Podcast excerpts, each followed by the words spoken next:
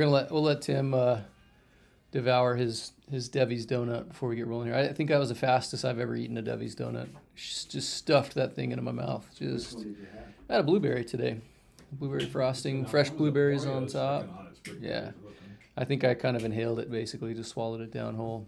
Better be recording that shit. I should have been, but uh, we'll struggle through getting. Then we got to get into the meat and potatoes. This always happens Okay, with when promise Tim. me that if I say don't put this on the thing, then don't put it on there. Okay. We'll see. We'll see. No, I'll take. Yeah, of course.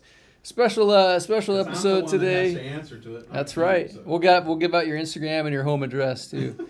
We're here with Tim Kerr, uh, Madrid Boardcast, episode eight. Uh, Tim Kerr, now a member of the Madrid family, kind of uh, outside of the family till a year ago, but uh, we're actually on the one year anniversary of our special collaboration with Tim. A year ago, we did custom shape boards, uh, graphics by Tim.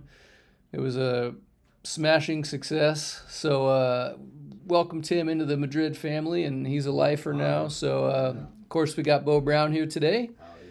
Brought us Devy's Donuts. Thanks for that. We're also going to throw uh, some shout outs today. We're sponsored by Flypaper Grip Tape. Yay! Strongest grip tape in the game. Been ruining shoes and slicing thumbs for how long now, Bo? Uh, since '83. Since 83, Flypaper Grip. If you're out there skating anything with flypaper, you're blowing it.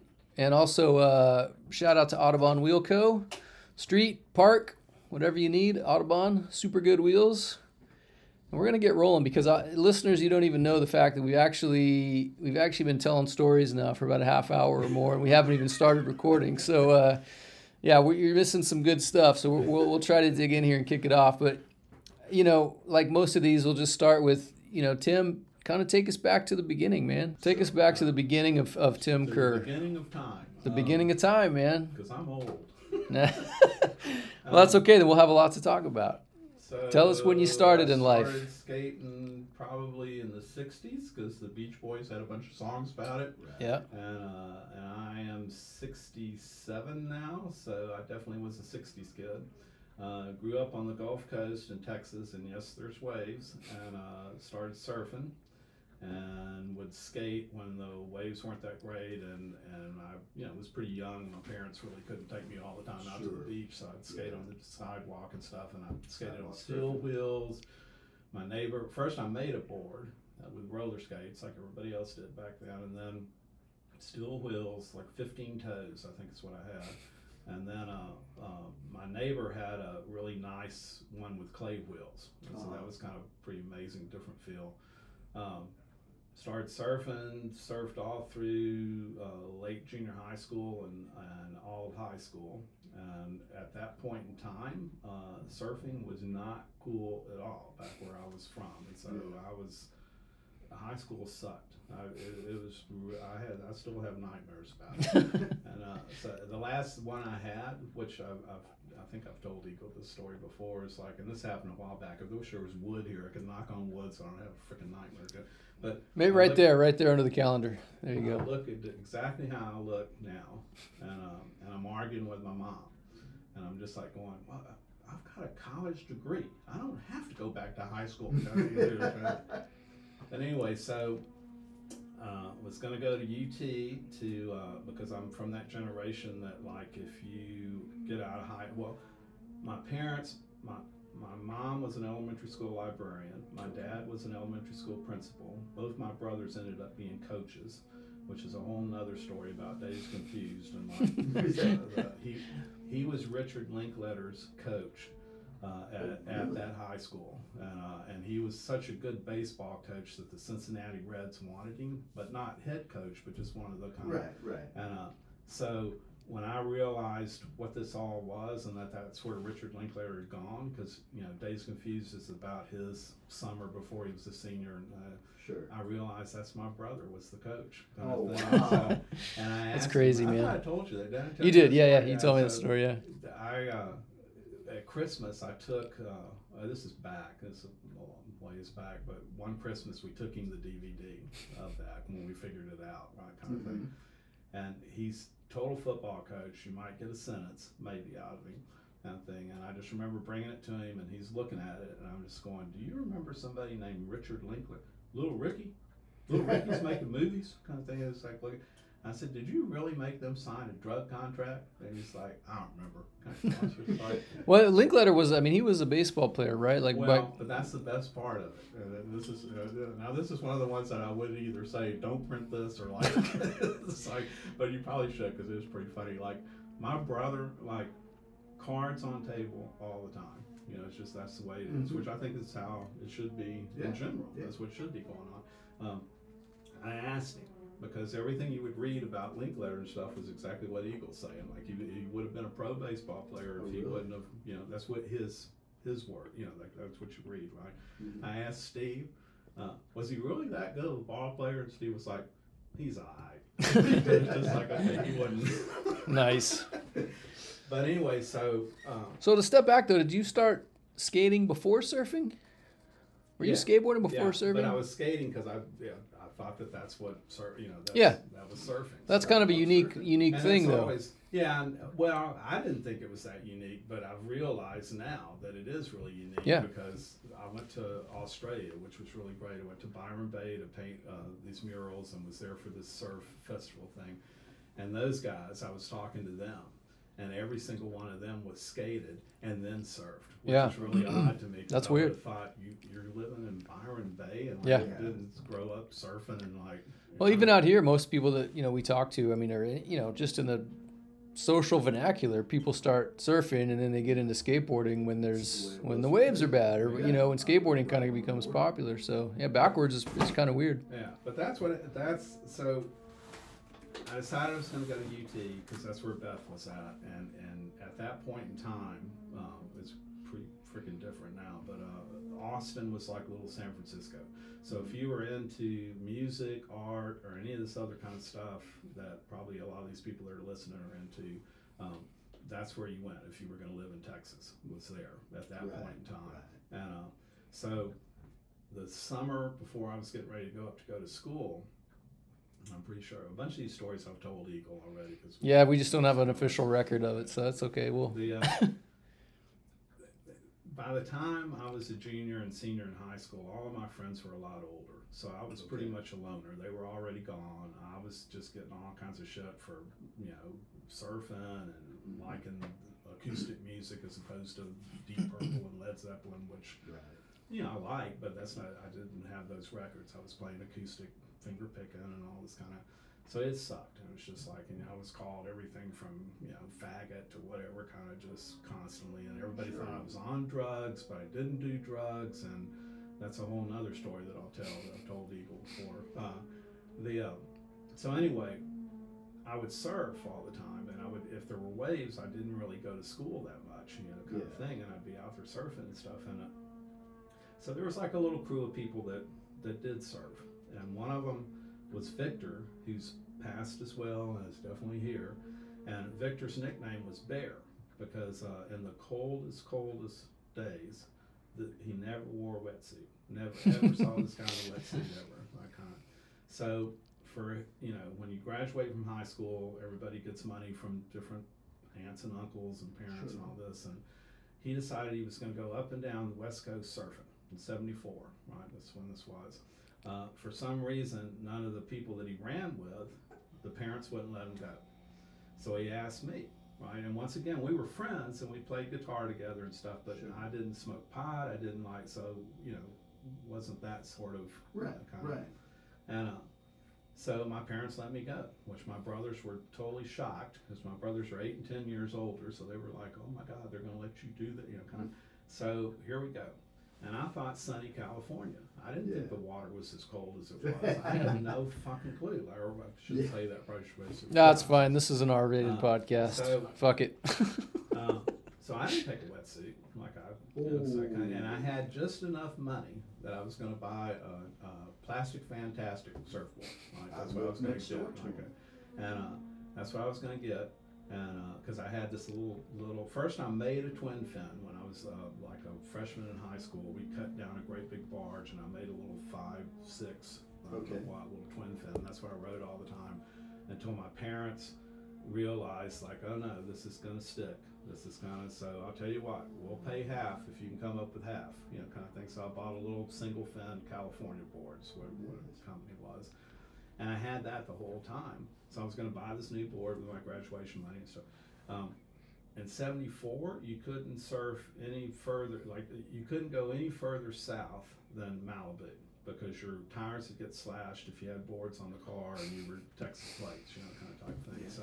I was. So we go, we get to Malibu, uh, super early in the morning. I see everybody in their hoodies. I see people in wetsuits. I'm just going shit, I'm thinking like. And Victor says to me like, "Oh, well, I brought my wetsuit. You can wear it if you want."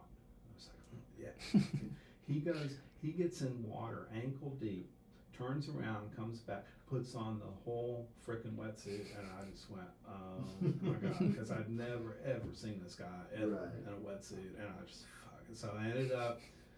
We went down to Huntington, Mhm. and uh, and it was the pier, and there was that banked wall that was at the pier, and and I got stories about that. we have a lot of photos of that bank, and and yeah, Cadillac yeah. wheels had just come out, like Mhm. the urethane stuff, seventy four. That's when all that stuff started up, and I saw these two kids because obviously I, I had to use my money to buy a wetsuit, and then I saw these two kids skating on that or surfing on that bank, Mhm. and thought, oh man, you know, like I, well, I'm going to be in Austin, I'm not going to be able to, to surf every day, so I'm, and I bought a skateboard, with, and I don't even remember what it was now. It's just some wooden Yeah. probably bought it at Jack's. I don't even remember where I bought it at, kind of thing. And uh, and uh, and that's when I first started skating urethane wheels and stuff. And so then when when all this kind of came full circle, and Eagle first wrote to me about Madrid, I didn't even know Madrid was still a company, you know, kind of thing. And I was just like, and then I looked it up and saw they had Cadillac wheels. I was going, oh my god, like this is amazing, kind of thing.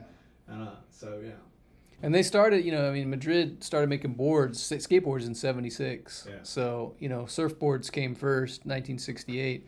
But this would have been right after your California trip. You know, they had transitioned to skateboards. It's pretty rad. So that's Yeah. why. So then we came back. You know, got back home, went to UT, just skated all the time because we'd go home on the holidays and I'd surf then and stuff. But skating, and it still is. If you saw me now, like he's seen me and stuff, like oh yeah, I'm s- people know. Like when they see me, it's oh yeah, you surfed, you know, kind of thing. Because it's just Sure. it's, Yeah, that's what it's- it is it's for me. I don't really.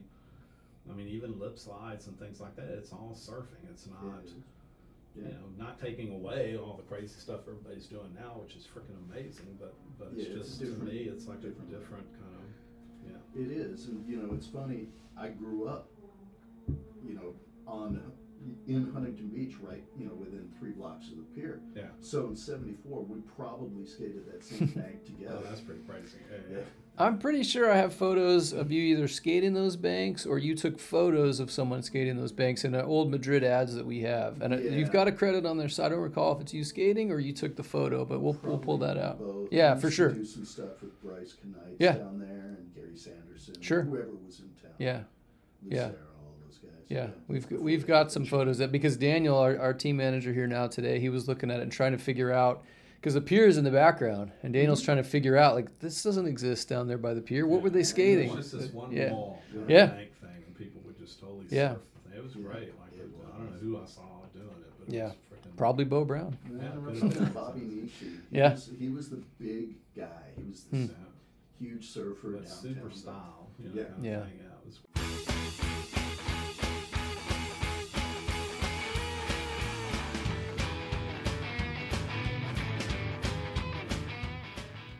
So back in the shitty high school days, I mean, were you already into art? Were you making art? Were you drawing, Yeah. painting? When did that come along? music. Music and art, I've been doing since before elementary school. Did one beat I'm out the other? Probably art was probably the first Yeah. thing I would think, but uh, and I've always played guitar, and I just yeah, it's like breathing. It's just something to do to live. It's not. Yeah. I, I don't know. I mean, I never ever thought about being in a band or anything Yeah. like that. I was just, you know, it's just what I did. Yeah. It's- and especially like the last part of high school when you know all your friends are like, you know, once like I said, older and gone and stuff. you Yeah. know, I sat in the uh, room all the time just learning all these crazy old Neil Young songs and Yeah. of crazy finger picking stuff. So. Were you enrolled at UT?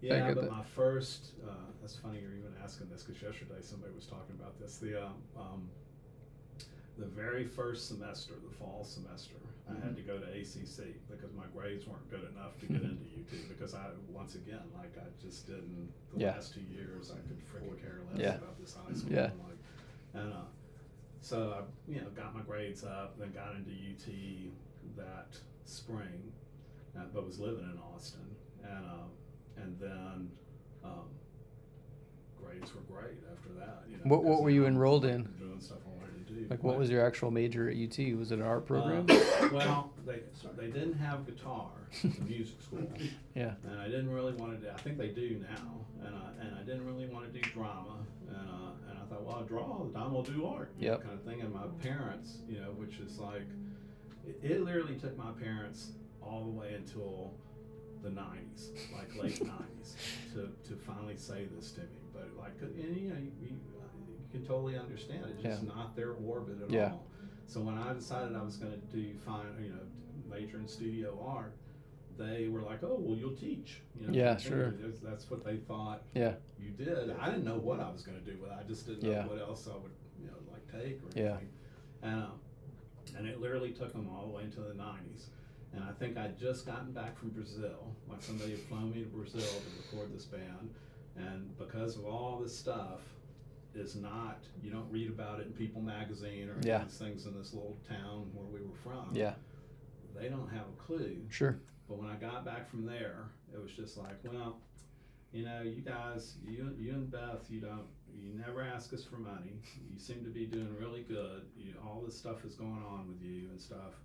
We're proud of you, you know, kind of thing. But it was like, Wow. which you know, I knew they kind of were, but Yeah. to literally say that. and- Yeah. And just recently, it's pretty funny because we just had that crazy big show at, Yeah. at uh, Blaffer, the museum Mhm. there. Me and Robert, that all this collab. I don't know if you've seen that stuff. but all the collab Yeah, we'll get there for sure.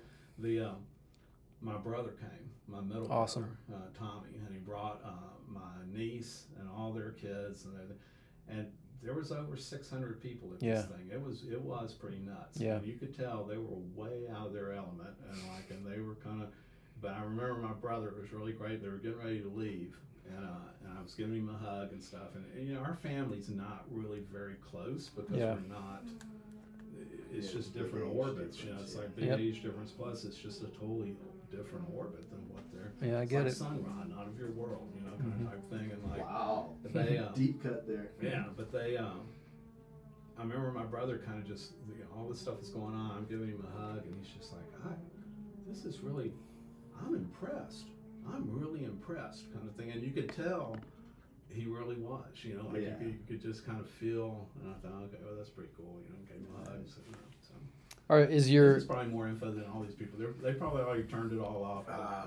No, it's good. like listening to this. is your are, are your siblings um you know what I always kind of refer to as normies? You know, they're just they don't really get being a 67 year old skateboarder and doing art your whole life. Are they just kind of like "Ah, what is going on there? or do they kind of get it? You know? Well, they don't get it, but they accept it. Yeah, Does yeah, sense? yeah, for they- sure, because yeah. It's just, I mean, it's it's there's nothing they can do. Yeah, You know, it's yeah, like, yeah. 'cause it's going on, and it's been Yeah. going on for as long as it has. Yeah. I mean, you have to realize Beth and I have been together. Since, she knew me in elementary school because I was a librarian's kid. She's Yeah. two years older than me. Uh, went same junior high, went to high school, no sex, not just best friends, brother and sister, because her brother and sister are a whole lot older too, like a big age difference gap. And uh, and when she went off to college, that's when she realized age has nothing to do with anything. Mhm. has- and she wrote me a letter, and we started living together in '74 when I graduated. Uh, got married in '78, and then literally, the that's another crazy, and that totally relates to this, to the skating thing. Was um, when we got married, like Chris and all these people that were in the big boys and stuff, we were all skating together, but their bands weren't even in the picture at all. We were just all skating at Pflugerville and these ditches and finding pools and filter ramp and all that kind of stuff. Um, and so when uh, we got married, we got married on the beach at home, and there was a brand new uh, skate park close to Galveston that was cement, which was kind of a odd, you know, back then that Yeah. was that was the thing, you know, kind Yeah. of so. And we'd already been to the one in San Antonio, but here was this one. So the night before the wedding, we all went there Uh-huh. to go to that. And we were standing in line, and it's you know they take your picture and give you a little card and all that kind of Right, stuff and everything. And I just remember Paul in front of me, like turning to me and going, "Well, I guess we need to pay for you." And I was like, "What?" And he's going, "Well, I guess this is your bachelor's party." okay, well, cool. Like this is what. Couldn't ask for better. so yeah.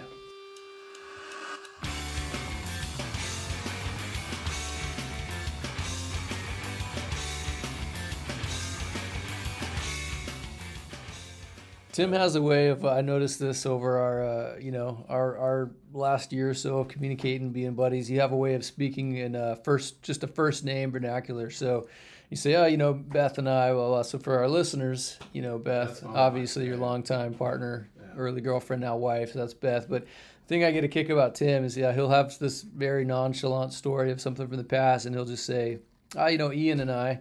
And I know you mean Ian MacKaye. I know who you're talking about, but it's crazy just to hear you speak in those terms because these are just these are just your peers and your buddies. Well, yeah. And you have a very casual way of just you know these stories are always first name I mean, the basis. thing- well, the thing that's so ridiculous about that stuff is that that people that think they're somebody, it's just amazing to me because Yeah. I don't care how big you are. It's going to be us sitting in this coffee shop or sitting wherever, or somebody on this radio, listening on this radio, going, "Who? What? What do you do, big boys? Who's that?" For sure. kinda Oh, like, yeah. There's no point in like. uh, It's just Right, stupid. right. It's like I don't know. I teach his own, but I just am not.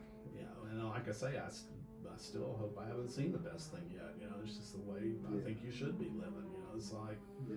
it's odd to me to have the whole thing of you know I missed it, I missed it. Yeah. know, deal where it's just like that's depressing as hell. Like that's Yeah. yeah, especially when it's kids. You know, it's just like oh my god, you know, oh I didn't get to see negative approach, I missed it. You know, it's just like well, go go to a club. Don't go to a club. Nothing against clubs, but don't go go to a house show. Go to the place where they've rented out a thing. thing. Right. That's exactly what it was. You didn't miss nothing. And Yeah. yeah. they may not play negative approach, but that's exactly what it was. And That's 20, 30 years from now, they're going to be talking about the time you were in. Yeah. And you were so busy looking back, you, you missed it. You totally Right. like, I don't know. That's stuff. It's, And once again, to each his own. But I We talked a bit about that this morning. I think you know, like you said, every generation like romanticizes the thing that they just missed, Yeah. and everybody's guilty of it to a certain extent. You know, mm-hmm. everybody gets so caught up in the past, and it's yeah, like you say. I mean, the the perspective is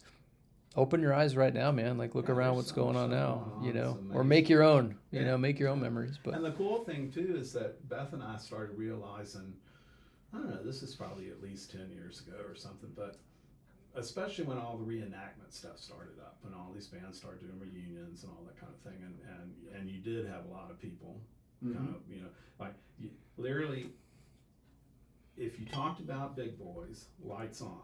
You could just tell they're like they really Sure. wanting to know about. If you talk about anything else, lights out. But they're being Right. polite and they're sitting there. And I know that Listen. everybody listening has friends that have done that. You're talking about something you're really interested in, and they're like, no, but but they're there. They're kind of Mhm. and so it's just it's a weird thing to me. It's like it, it's uh, I don't know where I was going with that.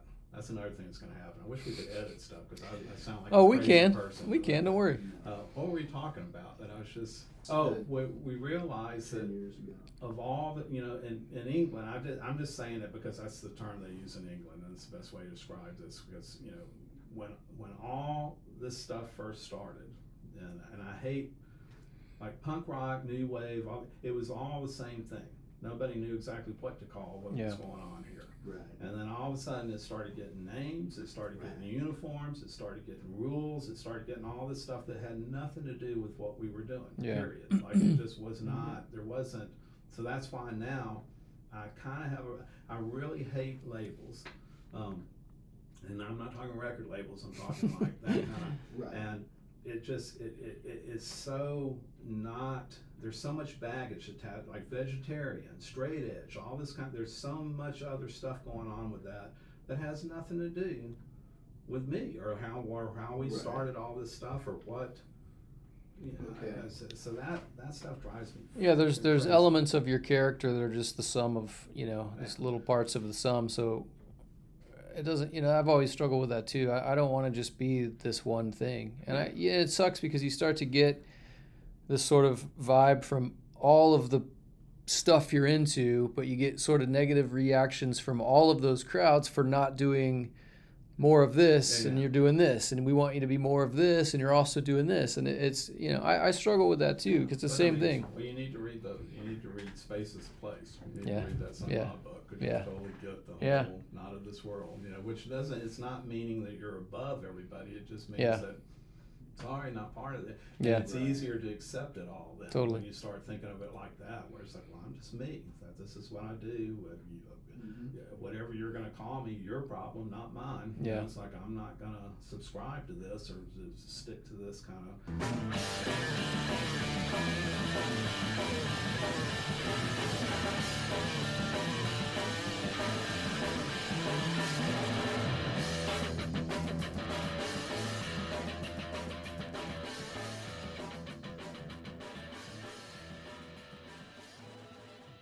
Basically, skaters, we started realizing, are the ones that seem to be still forward. Like they're they're, they're Hmm. making clothes, they're making the, you know they're, they're doing parks, they're doing their own. They, and they all a.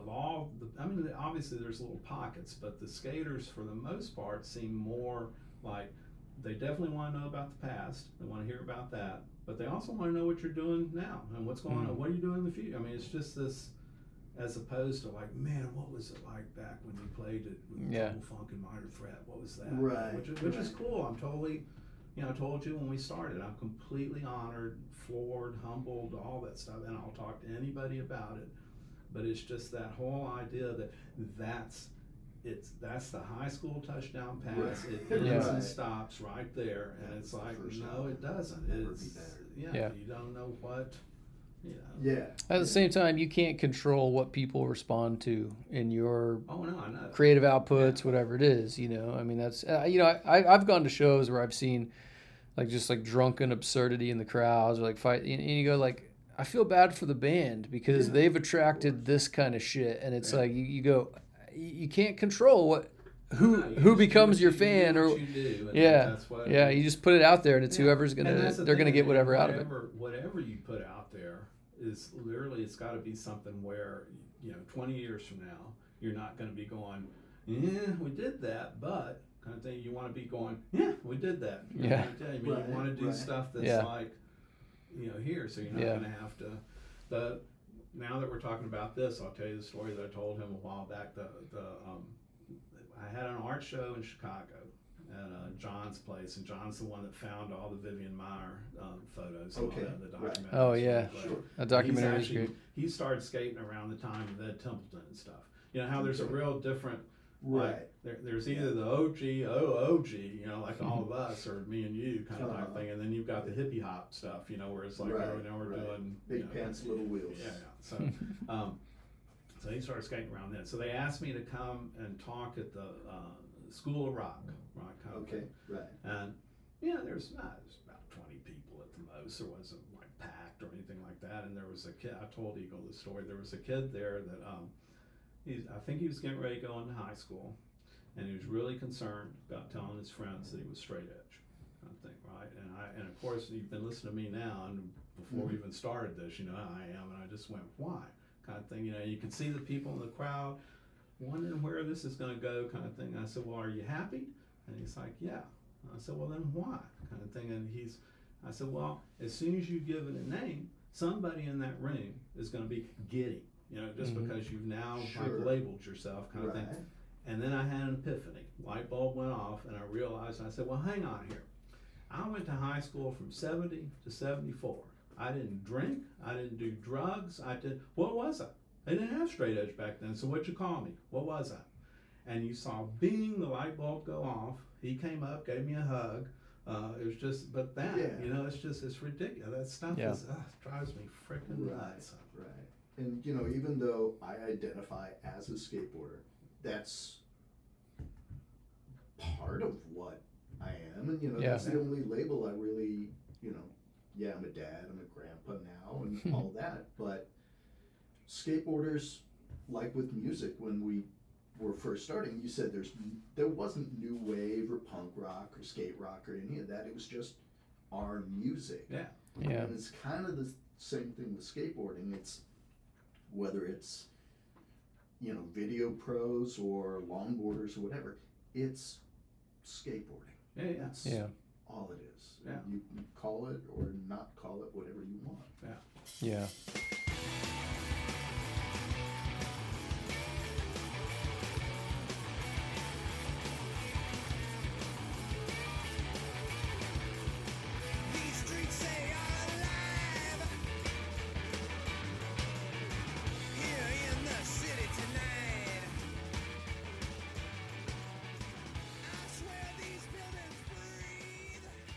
So we're at UT Austin. We're studying art. You're still playing guitar, playing Yeah, Neil Young covers. So when is the moment that you? It's like the Bob Dylan moment, right? When do you when do you plug that sucker into an amp and start getting some feedback and distortion and, and decide to start a Chris, It band? was, it was literally, we Raul started up. Uh, I had just graduated college. This is seventy. I, I started college in seventy four. Graduated in seventy eight. Uh, we got married uh, August, and Big Boy started um, right after that. That like seventy nine, some point, pretty early on. But once again, like Chris and Nathan were at the wedding. There Mhm. was there's no band like nothing. We weren't even thinking about punk rock or any Yeah. of this kind of stuff. Um, I was working at the libraries and at a record because a lot of times I would have a couple of jobs. That's what I was kind of doing, kind of thing. And uh, so, working at the libraries and working at a record store, uh, I started seeing the stuff coming in. Uh, there was a club called Raoul's that started in '79, I think is when that club started up, and uh, and you started seeing some people that didn't really look like anybody else in the town, kind of thing, uh, on campus, and I because I was so much into soul and funk and acoustic stuff, Right. like it, it, into Sex. Pistols just sounded like rock and roll to me. I didn't Mhm. really, you know, I didn't hate it, but I just didn't really. It's like elevator music. It's like there, you know, kind of. And um, I like the Clash because Yeah. the Clash kind of sounded like the Beatles almost, you know, with the kind of stuff going on. And I liked XTC and I liked the Wire album and stuff. You know, there was Yeah. things that I liked that were coming in, but I was still. And we were all skating, and uh, and then you started seeing Skateboarder magazine. You saw Olson, who I'm friends with, really. If he's listening, hey Steve, um, and he's a freaking great artist. He said that's Oh, really cool yeah. art. Then I saw Olson and Peters and them. You start seeing them looking like this stuff that nobody really knew about. You know, kind of thing. Right. You might as well be from Saturn or something. Nobody knew what the hell this was. And it's like, oh my God, they're into this stuff too, kind of thing. And uh, so we decided we Biscuit. Biscuit was ten years older than me.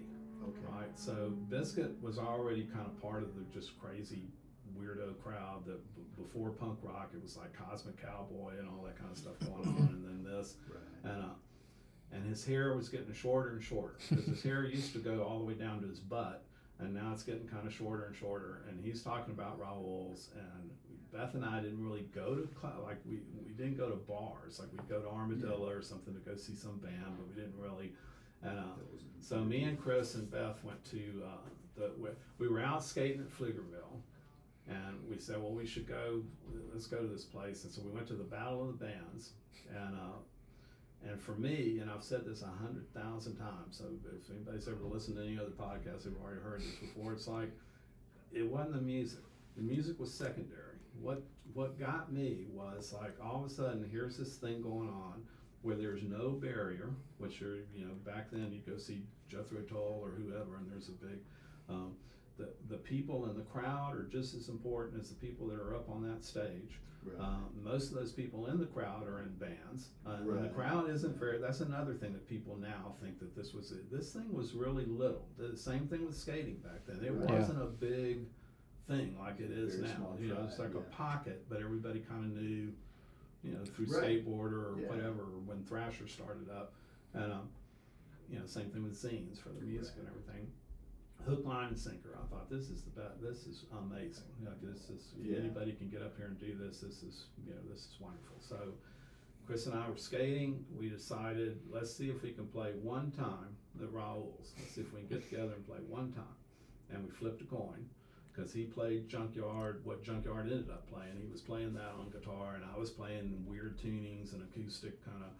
And uh, I got guitar, he got bass, uh, Yeah. that band would sound completely. We probably wouldn't even be talking about that band, you know, because it would have been just an like it, it. I don't know. I don't know how to explain. Kind of. Uh, we played rock. We, actually, the first place we played was this fur vault called the Vault, and it was upstairs above Half Price Books, and it literally was a fur vault. It was like this big old. They had asbestos on the walls. I'm Oh sure my there was a big. Um, like a vault door, like a bank Right. where you keep the money. Because Beth was always laughing if somebody would shut that door and locked it, that would have been the end of punk rock and Austin, Texas. Um, and you went down these stairs and stuff, and we had, I think we had five songs, and they made us play them twice, and there was like um, uh, probably 15 bands on the bill, which is what all that stuff used to be. And I just remember that somebody called me because Biscuit was such a character, everybody already knew him. And they heard that he was going to be in this band, and uh, or he was, was in a band now, and so somebody called me and said, "Hey, do you guys want to play this party?" And I said, Right. "Sure," you know, kind of thing. And well, what's your name?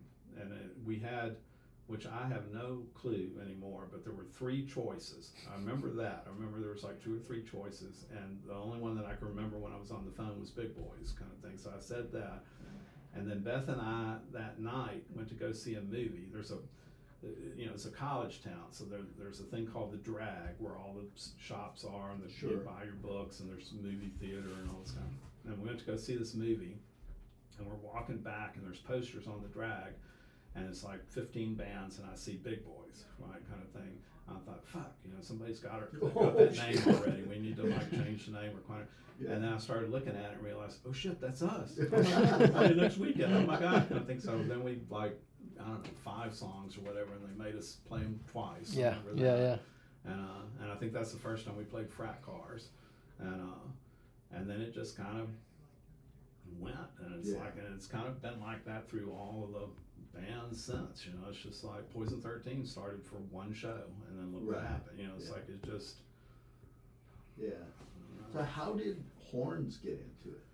Because we we didn't skate to Ted Nugent. We skated to Right. funk and skated to all Okay. kinds of. And back then, punk was anything you was deep in, Right. and we we Right. make it what you want to make it, you know, kind of thing. And so we listened to funk, so we played funk. You know, we didn't even Okay. think twice about it because it was you can do what you want to do up here, you know, kind of deal. So and Nathan was in the band, and Nathan was a freaking amazing skater, uh, Chris's little brother and uh, and so he got some of his friends that were in the band, and we learned. Uh, I think the I think the first thing we played with horns was the horse, and uh, Okay. and then we because we were doing soul because Biscuit really loves soul stuff too and funk and uh, and then we started doing Hollywood swinging because the uh, Yeah. Best version. Raoul's like the original owners of Raoul's got out, and so then this other guy came in, and I can't remember his, his name. His first name's Steve, but I don't remember what his other name is. And he decided, like, I don't know how it is in California, but the the alcoholic Texas TABC is what it is in, in Texas. Um, you have to pay a certain amount if you've got a jukebox or whatever. You've Oh, got to pay them money for Mhm. royalties for the bands that are getting Oh, played on the jukebox or Yeah. whatever, or if you've got bands playing and they're doing covers, right? So he obviously didn't want to pay that thing, but he had everybody get together in this big meeting, and it was just like, okay, well, from now on, uh, let's uh, don't do any covers, like just because you're going to be a better band if you write your own songs Yeah. all this kind. Of, but it's real obvious. What's Yeah. So we learned. I don't know how many covers.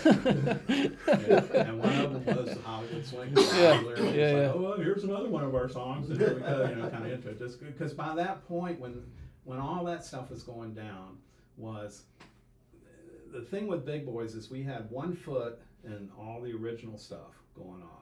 But then we had another foot and all this new thing coming up, hardcore and, and getting kids to come to shows and all this kind of stuff. Uh, Yeah. And the old guard, you know, yeah, kids could get in here if they got in, but there wasn't like a an effort to try to get them to come and look, Mm. look what's going. Because you have to realize too, L.A. was a little bit different, but where we were from, there was no college radio. None of the high school kids ever heard any of this music. They didn't know who Black Flag was or Fear or any of these bands, and so you could, if you could get an all ages, if you could find a place where they could all come, and they could see these bands, then maybe they'll start bands and like, oh boy, we'll have we'll keep this thing going. You know, and I Yeah. keep it going to be talking about it on a podcast 30, 40 years later. Just that, oh boy, next summer we're gonna have like a bunch more kid bands. You know, just Right, exactly. you didn't, you know, for the- I mean, you, you'd have to be fairly vain to think that you're doing something that's going to change something. You know, I mean, Yeah. it's just we just Yeah, we're doing what we were people. doing to keep this alive. This is fucking amazing. Yeah. And like, you know, kind of.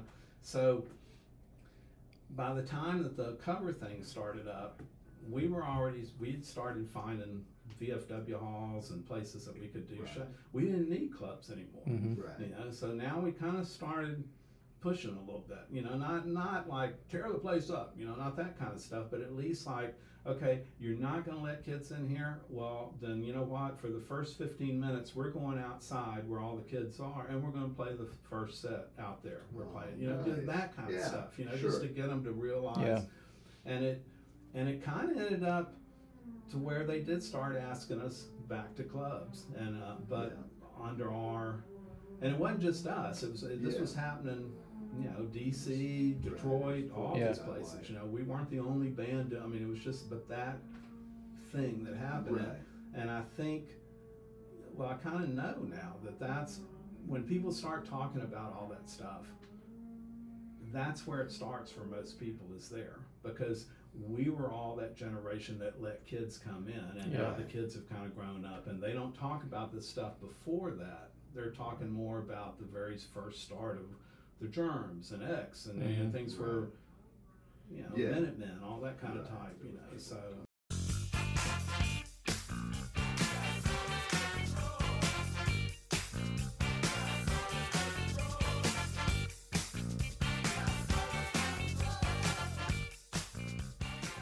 Well, you kind of mentioned earlier, right? You were kind of like you had the funk kind of, and then you also kind of had this element with Big Boys. It was kind of like obviously getting some inspiration from like quote unquote kind of hardcore stuff. Were you guys absorbing just everything that was going on, or did you have kind of distinct camps within the band that was like, ah, we kind of want to do funk, we kind of want to do this kind of party stuff, and the other guys are like, well, we're listening to the Misfits, whatever it is, you know, or was it you guys just absorbing everything and it that kind of developed what the Big Boys sound was? well, Because you've got, you could take a record and go, I mean, oh yeah, this sounds like a funk band. This sounds like this. yeah, you know, but I think it's just because we. Oh, that sounds cool. Let's do something like that. Right. Well, that's great. Kind of Yeah. thing. We didn't have any boundaries. You know, nobody really had. I think after a couple of years of it, you know, I can't even think of what record, but maybe like Mm. by the time we got it, I guess probably like the first one Spot did or Mhm. something. You know, by that point on, we kind of started making sure we were kind of saying stuff more. Yeah. You know, instead of just being some silly song about you know detectives. Totally. Yeah, like yeah. or just something that doesn't really, you know. Yeah. kinda- uh, but other than that, It was just you'd get in a was room and whatever came out was- yeah. like- yeah, it was really funny because we would come to you know L.A. or like when all that, and I'm not going to go into that. People need to go to timkerr.net, go to FAQs, and read about the bad brains, and then you can have the whole freaking story. you know, I wasn't gonna even bring it up. Don't worry.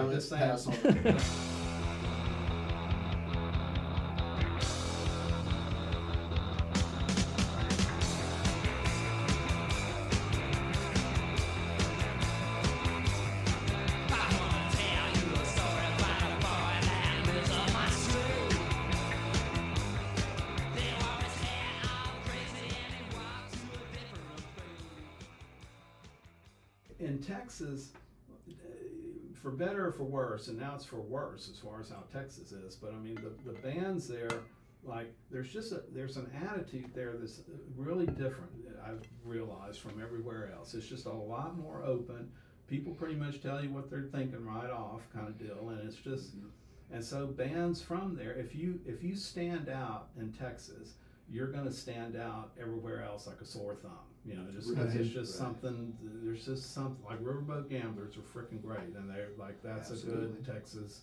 Yeah. You know, that kind of uh, Motar. I mean, there's so many bands, but so what was going on was that that uh, it'd be like, you're hardcore. hmm This is hardcore Mhm. because we weren't Yeah. and Texas wasn't that. Like Yeah. you, you would have s- somebody could literally look part mod, look part rockabilly, look part, you know, birthday party, like what I mean, Yeah. it was just right, right. it was just people being what they wanted to be, and that's what this was. It was freedom. It was Yeah. a, a total, you know, it Yeah. wasn't this costume uniform kind of type thing, and so the at that music wasn't either, and that's why you had. You know, we didn't sound anything like uh, the Dicks, who were freaking great. They didn't sound Mhm. anything like Really Red, who were freaking great. They didn't sound anything like you know. It just no, there wasn't Yeah. This sound, you know, kind of type thing. It was kind of all over the map. Yeah. You know, so.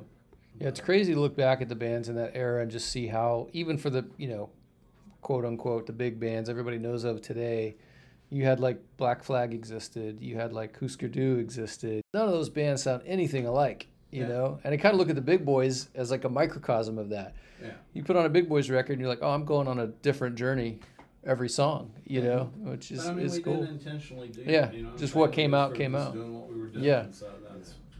Did you feel there was a progression throughout the band? Like when you started, it was this, and by the time you were Well, kind I of mean, writing your later songs, better, you know, yeah, you would hope that. Playing It's better, yeah, yeah, right. But I don't, no, because we just always did what. yeah. Was know, there a point when you ever started taking it seriously? Like, oh man, we're in a band. We could, we, we, we could, we, we could do this. Let's go for it. Or was it like you just I mean, took it for granted? You know? because it's all serious. You know what I'm saying? Yeah, It's like, but it's it's you're still having fun. Like Yeah. like for us touring, the best part of touring was like going to thrift stores, getting this total extended family. Oh, and then we're gonna play at such and such. Yeah, Oh, and then yeah. we get to go to the skate park, and Totally. we're gonna go find this ditch, and we're Yeah. gonna do that. You know, it was more, but that doesn't take away. We were serious Yeah. about what we were playing, but not like, oh, we're gonna make a bunch of money and we're gonna get validated. and Yeah. name. I mean, even it's funny because now the people that know about Big Boys act like we're Black Flag or something, you know, which is crazy because we're we're that we're the third tier down. Mhm. We're like, you know, we you have to kind of dig to find us. And uh, but the crazy thing with us is we're in all those other people's histories, and we're and we're Yeah, we're their favorite bands and all this kind of type stuff. It Yeah. just is, so it's a odd. I don't know. I, all that Yeah. stuff is just really weird to me and funny and like skating back in those days, if you wanted to be big, you had to come to California. That was the only place you were gonna get any publicity. I wonder if because you guys were from Austin and that there was a scene there, but had you been An LA band, out yeah. Yeah, but you have to Would you be realize you have to realize that even back then, like Black Flag and all that, nobody wanted to hear this music. There wasn't there nobody's writing about this stuff. Yeah. Nobody like like I wouldn't even have to say what I just said about the Bad Brains. If if all these magazines would have been interested in Yeah. all these bands back then, like Minor Threat, Misfits, all this kind. Of, You and bad, you wouldn't have to. Even, that was such a fucking huge deal Yeah. in that day. But Mhm. And I'm saying that to use that as an example is showing you nobody they didn't play the stuff on the radio in most of these towns. sure. There wasn't Right. when bands would come through, everybody stayed at each other's houses, just like the skating stuff back in the day. right, um, couch tour. You know, there. I mean, yeah, in Austin we get two, three hundred kids you know, coming to the Ritz and stuff for these shows, but like, it, it just nobody knew what this was. I mean, the the, Right. the, the best when Fear played on Saturday Night Live, they they played right before that in Austin. They were coming really? through, and, Yeah. and we played with them and stuff back in this back. And the story is, is that now we didn't know it at the time, but for me and Beth, here's what happened, and then I and then I found out the story later. So, so basically, what happened was we play with them. Uh, we go home for, uh, or no, we were watching the thing on Halloween, and uh, and you know here they are, and they get up there and and knock the microphone over for the first song or something. It's just like, yeah, whatever kind of deal. And then here comes the second time they come on, and now here's all these people, you know, doing this, you know, doing Mhm. that Throwing pumpkins around. thing, this kind of. And it's like, uh, okay, what's getting ready to happen? Because if you didn't know, and you hadn't been, and once again, this scene is really not very big at all. So if you knew, you knew. It's that kind Yeah. of type thing. Like you would have no clue what was going on other Right. than that. Yeah. Um, here goes all the stuff. Uh, all of a sudden, they go into the second song, um, and then um, John, negative approach, grabs the microphone. I thought he said New York sucks, but he's he's saying negative approach is going to fuck you up. Is what he said on the microphone. And they go into this other thing, and then all of a sudden the, the it just went off, and there was like maybe maybe ten minutes left of the show. You know, there was somewhere between that and five or whatever kind of. And so all of a sudden, the next thing you see is uh, that "Kill Your Landlord." Remember that Mhm. skit kind of thing. But there's no laughing. There's Kill no. my It's just this weird film. Like there's you don't hear. and then that goes off, and the commercials come on. And then after the commercials, here comes on this stuff that's like Austin, Austin, and just this, and it never came back on. So it's just like, Yeah. what in the hell happened? It kind of, and then you read the next day that oh, they tore up the studio and all this kind of stuff. Yeah, out of town punks destroy Yeah. SNL So- studio. Yeah, Then we go, and at that point in time, we hadn't met Ian and them yet. Minor Threat hadn't come through yet and stuff. And uh, so we go home for Thanksgiving, and I walk into the house, and my parents have the TV on, and it's the the um, uh, God, what's that guy's name with the error going? Steve Martin. Uh, so his special for Thanksgiving. Right. And he's it's the very end of it, and he's like, "Oh, thank you so and so for coming. Thank oh, and thanks so much to John Belushi." And John Belushi comes out, and he's skanking. Yeah. he's like doing the skank Yeah. thing, and we're both me and Beth are looking like, going, "Oh my God, he knows." That's pretty. well, he got fear on the show, right? no, that's as the story goes, right? I'm yeah. telling you, at this point, we didn't know. yeah, sure, sure. And then once we learned the real story, that Yeah. yeah, like what happened was New York, they had Kraut, a band called Mhm. Kraut, Right. but there really wasn't any hardcore bands from there yet. Yeah. And they didn't have a scene like DC did. Yeah. And John Belushi was going to DC just because he loved this stuff. Yeah. And so he called up Dischord and said, "Hey, can you get your friends to come up here and let's like, you know, wh- when they when we do the rehearsals, don't don't you know do a little bit, but don't really Yeah. go. You know, Yeah, like, yeah. Go. Yeah. Uh, let's, uh, let's keep it kind of. St- and so Ian called up uh, Corey and all that whole crew in Detroit and Yeah. stuff. And so so now when I see it, it's like, oh, there's Jeff. Oh, there's so. Yeah, Like I yeah. can see, I see everybody like, oh my god, you Yeah. know, that's who. But uh, and so what happened was they go out, they start doing that. The the you people went, oh my god, what the fuck? It's a riot kind of type thing. And, and the only thing that really happened was Jeff tripped over a cord and unplugged one of the cameras. That was it. That's all that happened. Yeah. Nothing- But they wouldn't let them go back in the green room and get their shit. They made them leave right then. Just all this kind of crazy stuff after that. So yeah. Radiation hasn't changed the glory bar to live on ancient Your successful slay the tree You think that's something you can do I'm I let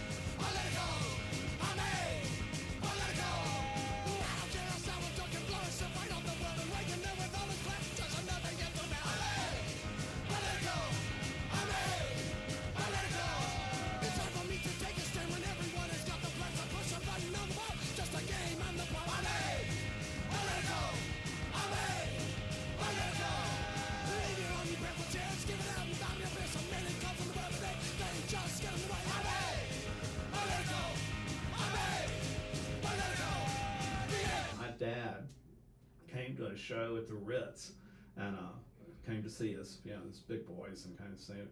And so when it was over, I was like, well, what you, well, it was really, really loud. Like, "How could it be so loud? And why, how come you didn't stop that fight?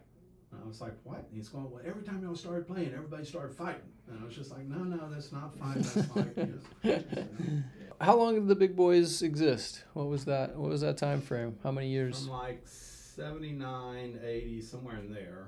I always, I can't ever remember when we actually started. And we went all the way till about maybe 84, 85, because it was right. Nothing, for me, there was never really any break between a lot of these bands. So right around the time Poison 13 started was right around the time Big Boys didn't play again. Yeah. And like I was saying earlier, we didn't, we weren't breaking up. We were Yeah. just going to take a break for a little bit. Yeah. And then it just stuff, you know, went down. Things. Was there a conscious reason for that break? For you guys deciding to take a break? Yeah, because we've been on frickin' tour for almost Yeah. two and a half months. And It's like, tired. that's not. Don't ever Yeah. do that if you're in a band. Yeah, you, yeah. Three weeks tops. Yeah. And leave it at that. And don't like. Yeah. That's. Unless you're Black Flag and then you're just out Yeah, 340 yeah, days a year. yeah, you don't have anything. but even Black Flag was like family where they're arguing and all Yeah, that oh, yeah, yeah, yeah. So it's you know. So from an outsider perspective, um, I mean, you know, me, whoever, you look at Big Boys, and you is that the first skate rock, skate punk band, right? I mean, to We're me, the they're first- they're synonymous, the right? First one called that. Yeah, You know, yeah. I, I'd say probably JFA, and, and uh, you know. That's always a debate. Who's who was But- first but we JFA or Big Boys? Yeah, that. Yeah, yeah, And yeah. Brian and I go back and forth, but Yeah. it's just funny and laughing and Yeah. stuff. And, there, and there's a really great story that now I've got a kind of an end to it now, where Brian, like, we we went up to Brian, San Brian. Francisco and uh, we we went to go play, and this is when Thrasher had first come out. It was like a big paper. It was like a Right. fanzine. It was like Right. a big fanzine kind Yeah. of paper thing. And we wrote to them to ask, like, hey, can we go skate? You know, because it was like, hey, is there places to skate? Not to be in Thrasher, not to.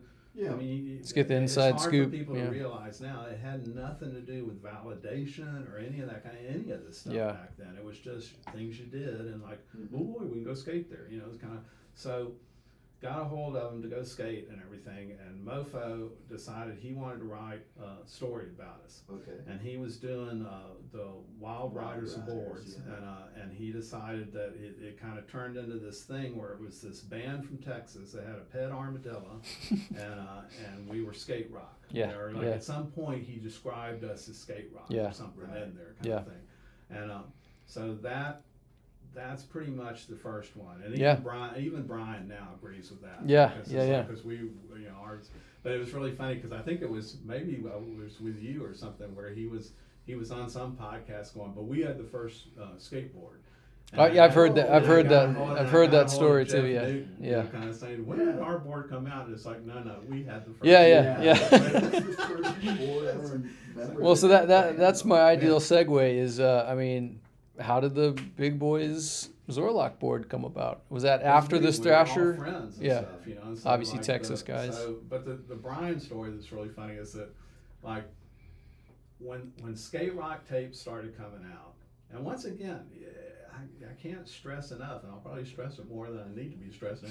This is not a big scene. This is oh, like Oh, yeah. a small kind of group of people, and everybody having fun and stuff. And like, when that thing came out, a bunch of the bands were like, "Well, our drummer skates. We're skate Yeah, rock. yeah. We're skate Yeah, rock." exactly. Everybody was trying to be skate rock, you know, kind of Yeah. thing. Or they're a Yeah. crew of people, and Yeah. it pissed Brian off because Brian was just like, "Well, you don't skate," kind of. Sure. So he wrote a letter to Thrasher that was basically saying, "Okay, we're going on tour, and we're literally gonna call you out." Like we're gonna go, we're gonna go skating with your band, and if we Oh, find out you don't skate, we're gonna call you out. Follow right? Yeah. So, Yeah.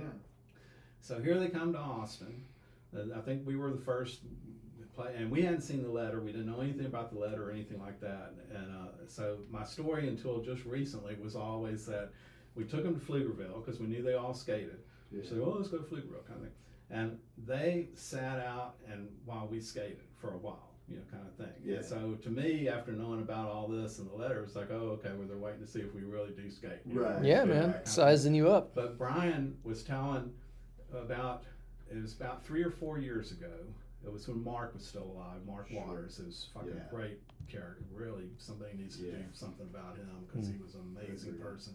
Um, we were all done. We were here like I am now for painting at the elementary school, some murals and stuff, and then we would play music and Right. stuff. And that. so we and Cerritos, uh, Hago um, had he Mhm. teaches there, and he had us do a show at the museum, like all the people that were painting the murals. We had a big art show and all this stuff.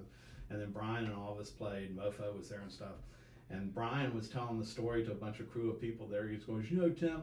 Tim always tells this story about, you know, we were checking them out to see if this, they skated and stuff. He said, no, man, we, we knew they skated. We were just really stoned. We were just like, And you know, we made the first JFA boards here in Madrid. I think I knew that. I oh, think Oh, we'd mentioned cool. That. Yeah, that. That's yeah, yeah, Super deep content. yeah. And I still to this. I was telling somebody the other day about all the boards you guys used to manufacture. If you rode something at a certain time point, chances are it came out of the Madrid factory, man. Yeah, like the Yeah. Boards. Oh, yeah. Yeah, for sure. Right.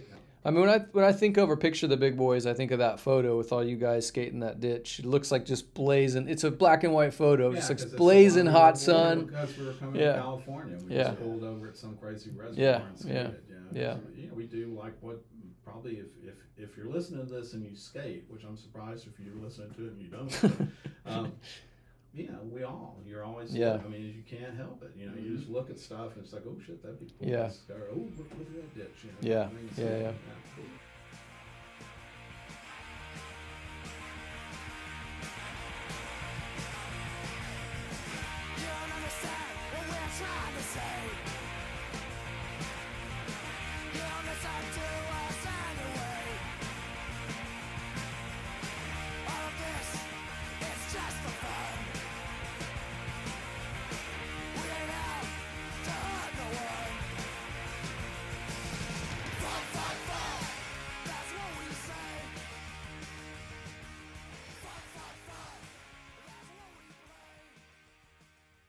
So Zorlac, band We're board. like Newton, we knew Newton really good. Uh, we all, and once again, we were all skating before. I Mm-hmm. mean, that's the thing is we all, we were a band of skater. Like it Yeah. was, we weren't. It's just our band happened to all skate. Yeah. You know, at least at least the first drummer was. Yeah, yeah. After that, it kind of Yeah. turned to where the drummer didn't really skate. Yeah. But, but we all did. Yeah. Kind of thing. So, um, so Newton. I don't even know why he decided to do it, but I mean, he just knew us all, and and you know, we, you know, we weren't like, you know, we definitely weren't Jeff Phillips and stuff like Yeah, that. yeah. But at the same time, we were all there, and uh, they all came to the shows. Yeah. And they were wearing, you know, our you know shirts Yeah. or whatever, making. So I think he just decided he wanted to do a board. So we. Everybody thinks it's a Pushead design. It's Yeah, we talked about that design. a year it's- ago. it's- Biscuit found in the medical. It's all. It's the three of us designed that board, Yeah.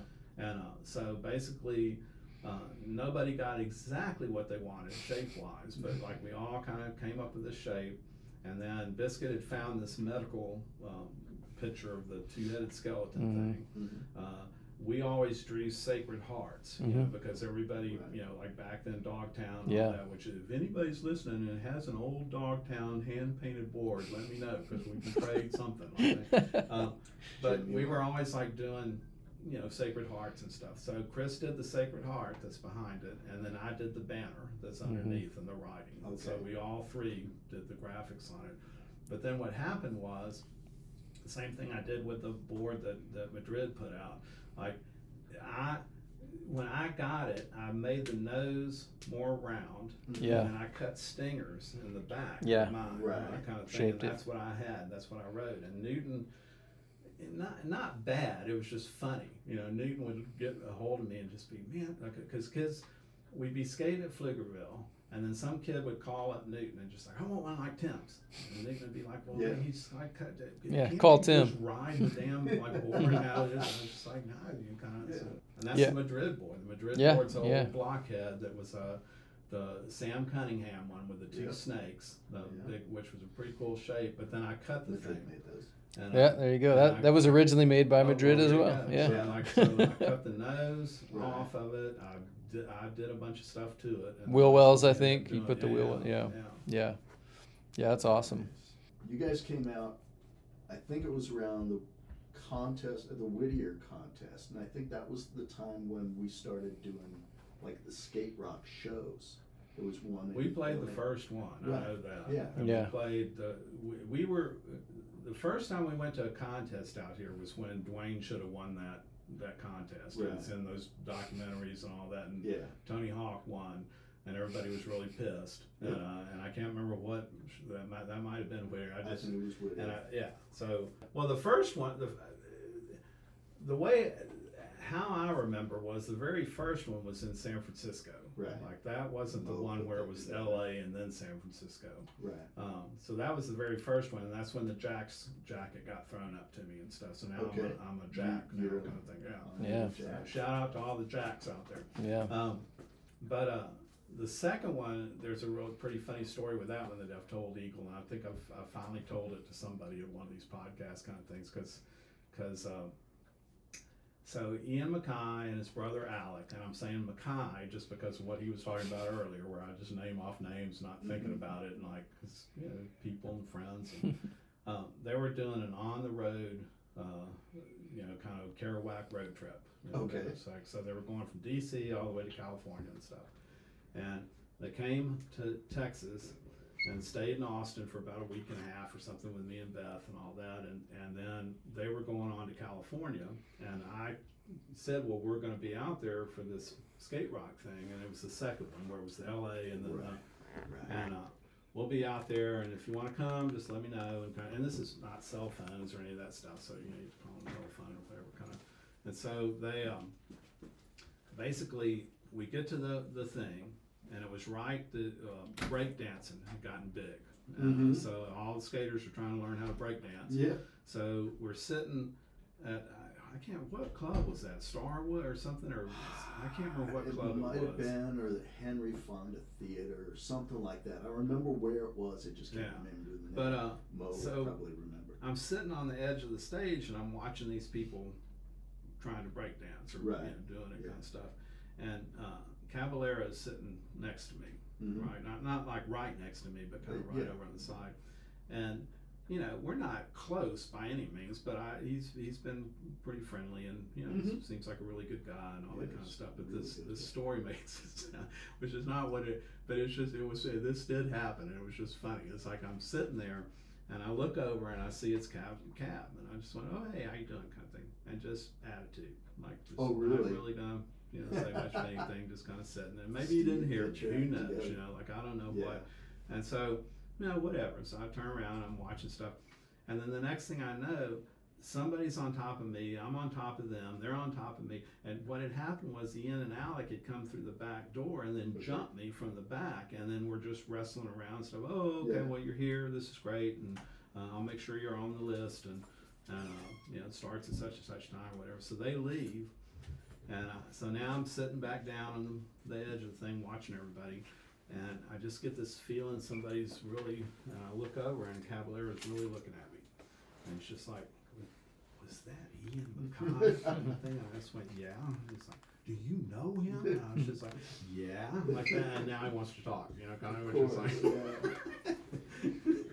you got to understand that yeah i mean like you say about you know you're always kind of wanting to focus on the now and you know not live in the past and you got to always be looking forward. But you know as a personal story when i was out in austin for your board release event walking through your house and you have just you know the illustration from out of step hanging on your wall. Yeah, to me it's just uh, yeah i just it's mind-boggling man. You know to you it's just yeah yeah you know Yeah, It's another got- thing hanging in my house, you know. Here in Madrid, Yeah, yeah. that you know, like I'm sure Totally. there's people that are like, oh my God, you know so and so. You know, it's just like, sometimes not- it's you man you know Yeah, for sure yeah what- you know. You do kinda get- again, "Wow," yeah. honored, but Yeah. it's just you know, people are people. I mean, Yeah.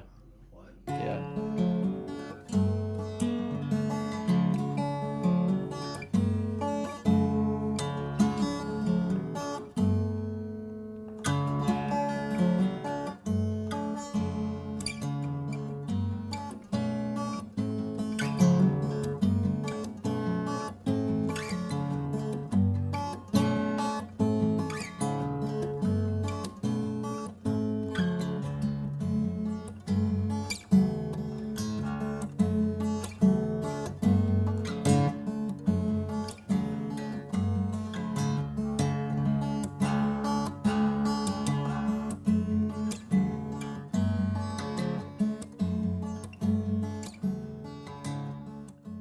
was there a uh, was there a point when so you, you music right? You, you've obviously been in a, a million bands. We'll we'll try to get through it all. But was there a point when art kind of started taking precedent over music in your life, and you thought, I'm gonna lean more into this, and and you because you're Yeah, it was me. It was music all the way up until probably early two thousands, and then and I was always doing art, but I was Sure. doing it like on you know album covers and Yeah. posters and things like that and stuff. But I wasn't painting big. Yeah. I definitely wasn't painting murals and stuff. I did do graffiti back in the day, but Yeah. not a huge burn thing. But I Sure. would definitely tag the anarchy skateboard thing. Yeah, yeah, like sure.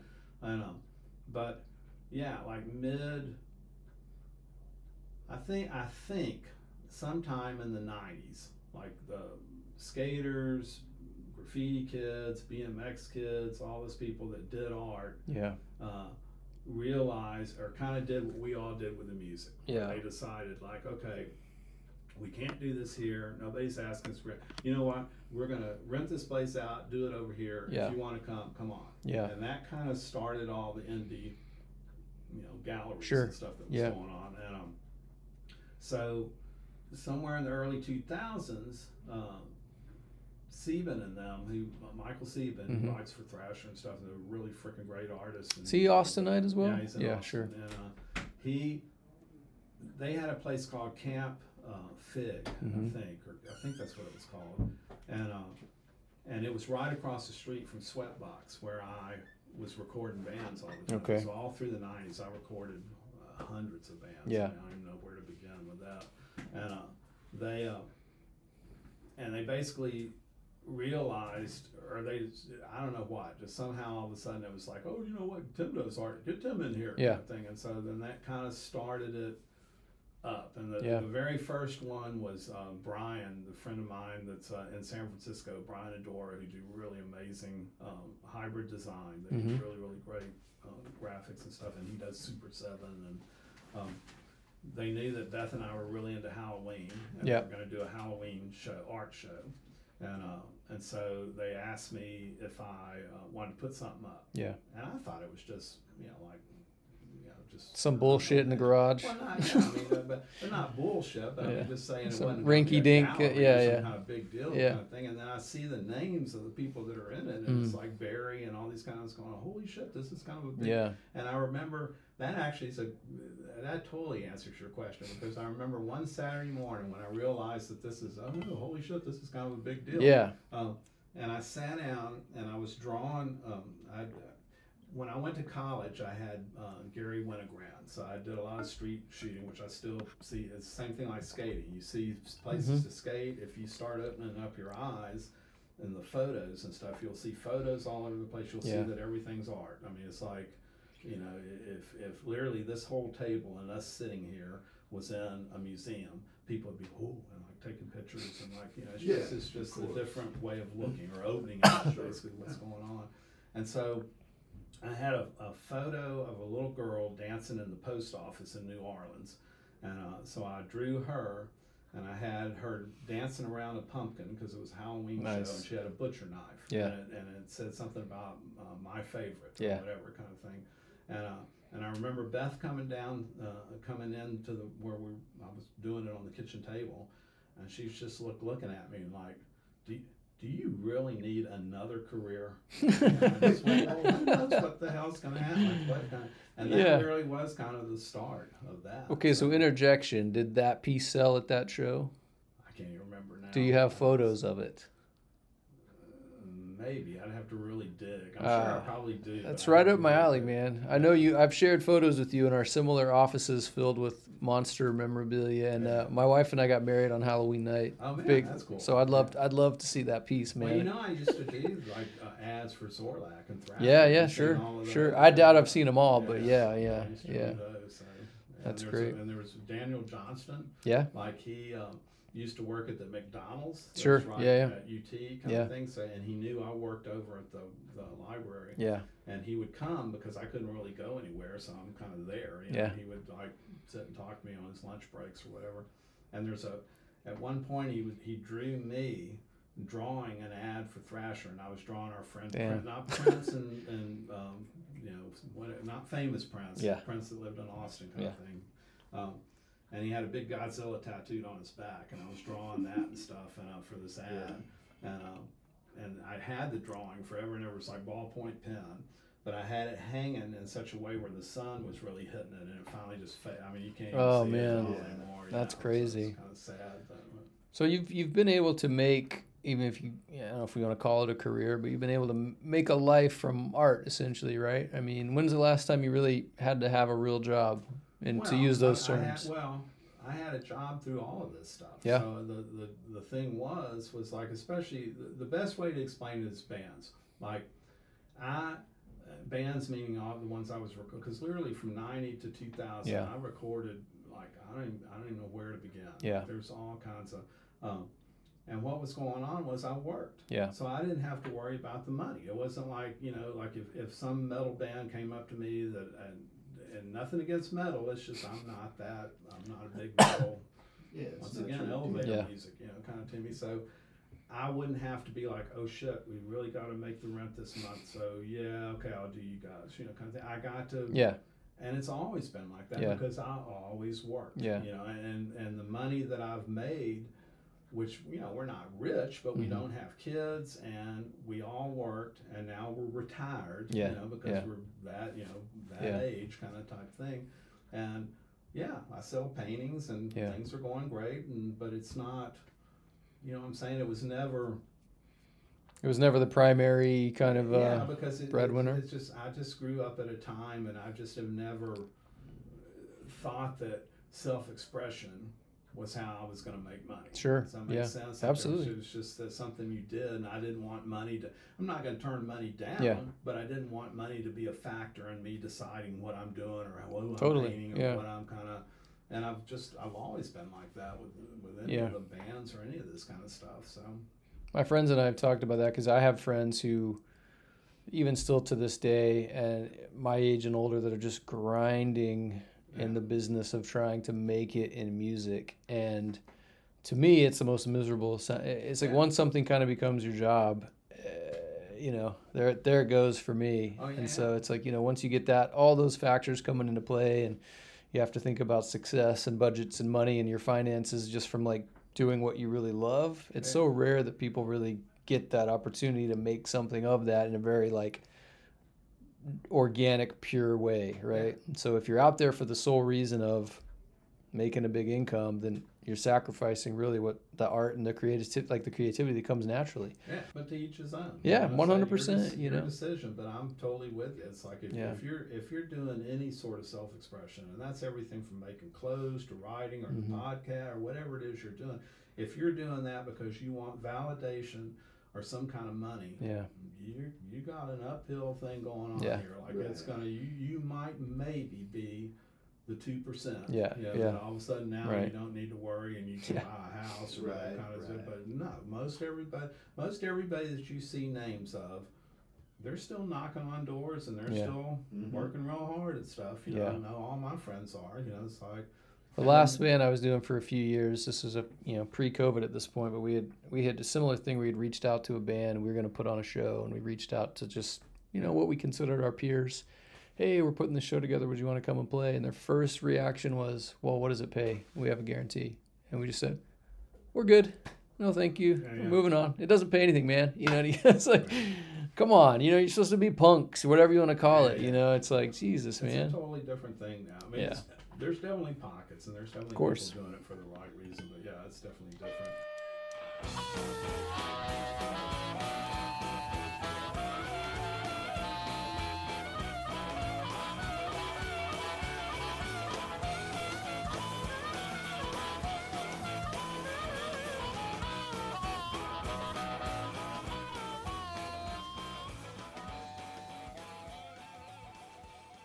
You've obviously had, I mean, innumerable amounts of shows over the years with your art, gallery shows, solo shows. Um, but let's touch a little bit on the most recent one that you guys had in Houston, which is kind of a collab uh, project.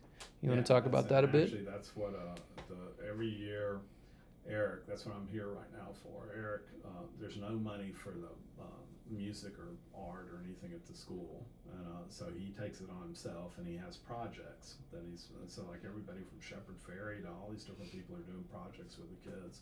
So my project this year with him, like I've done build your own instrument, I've done all kinds of crazy stuff with him, but uh, this one was collaboration because I've been the last.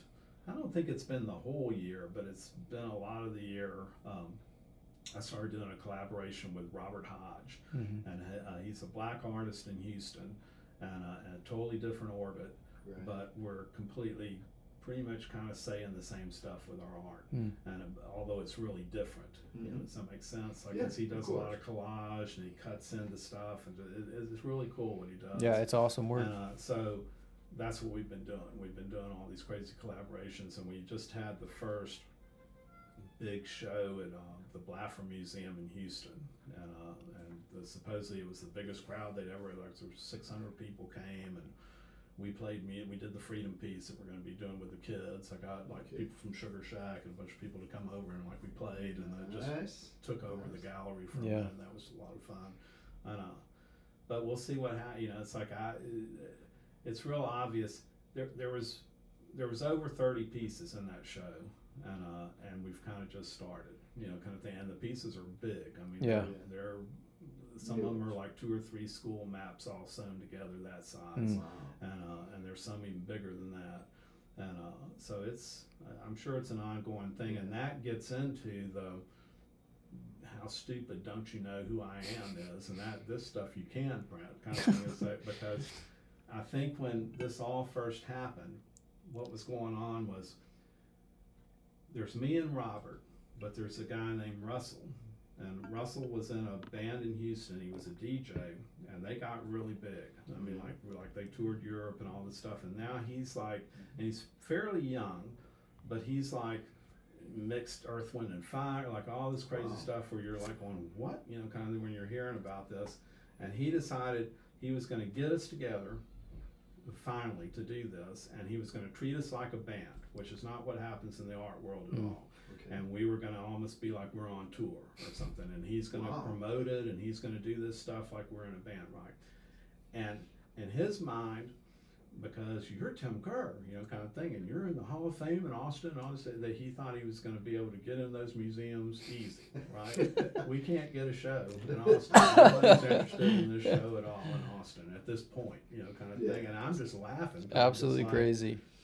Not I wasn't I'm it's not my orbit and I'm not part of this. I've always been DIY with all this stuff and like Right. you know so Is the show uh, still running in Houston at the gallery? this is the last weekend of it and right now I'm talking Robert's talking in the museum about this stuff because I Yeah. they wanted me to be there and I was like no I'm gonna go paint one Yeah. the murals for the kids. Yeah. Uh, so they're having a big museum talk right now. Is that right? Yeah. that Are there any plans to tour it to other cities? Obviously, if Austin, well, they you know, want to. outside, I mean, come out west. It's, and it's, it's, you know, it's not little pieces. Yeah, It's big. yeah, So it's going to have to be someplace that, like, Yeah. you know, if Shepard Fairey's gallery or something like that. Yeah. But I don't.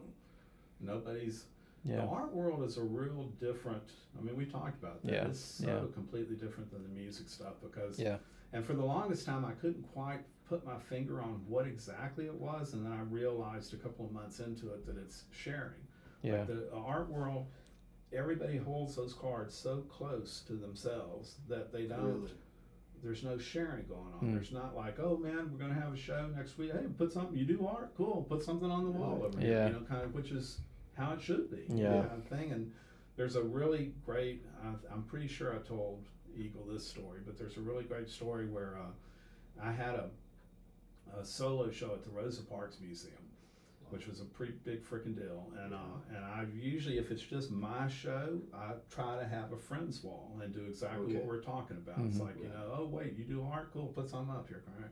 So um, um, Mat, uh, so Mat Hoffman there we go. was doing um, was painting like um, animals and stuff for his friends or whatever kind of Right. thing, right? So For those that don't know, Mat Hoffman, He's uh, Tony Hawk for legendary BMX. BMX, rider. Tony- yeah, I mean, Tony Hawk says the intro to his Yeah. documentary. Yeah. Yeah. Highest air. And Legend also, BMX. Don't, don't be embarrassed because when I first met him, I didn't know who the hell he was either because I skated. Like I didn't ride Right. BMX, I Yeah. skate. So it's like, you know, and I met him. I'm, that's I met him at Ian's 50th birthday party. Um, the, the party was over. We're all about five of us standing around talking. Mat's sitting in a chair right down there, and uh, and Ian turns and goes, "Oh, Tim, did you meet?" And before he could finish the sentence, Mat's like in my face going about big boys and just all the old.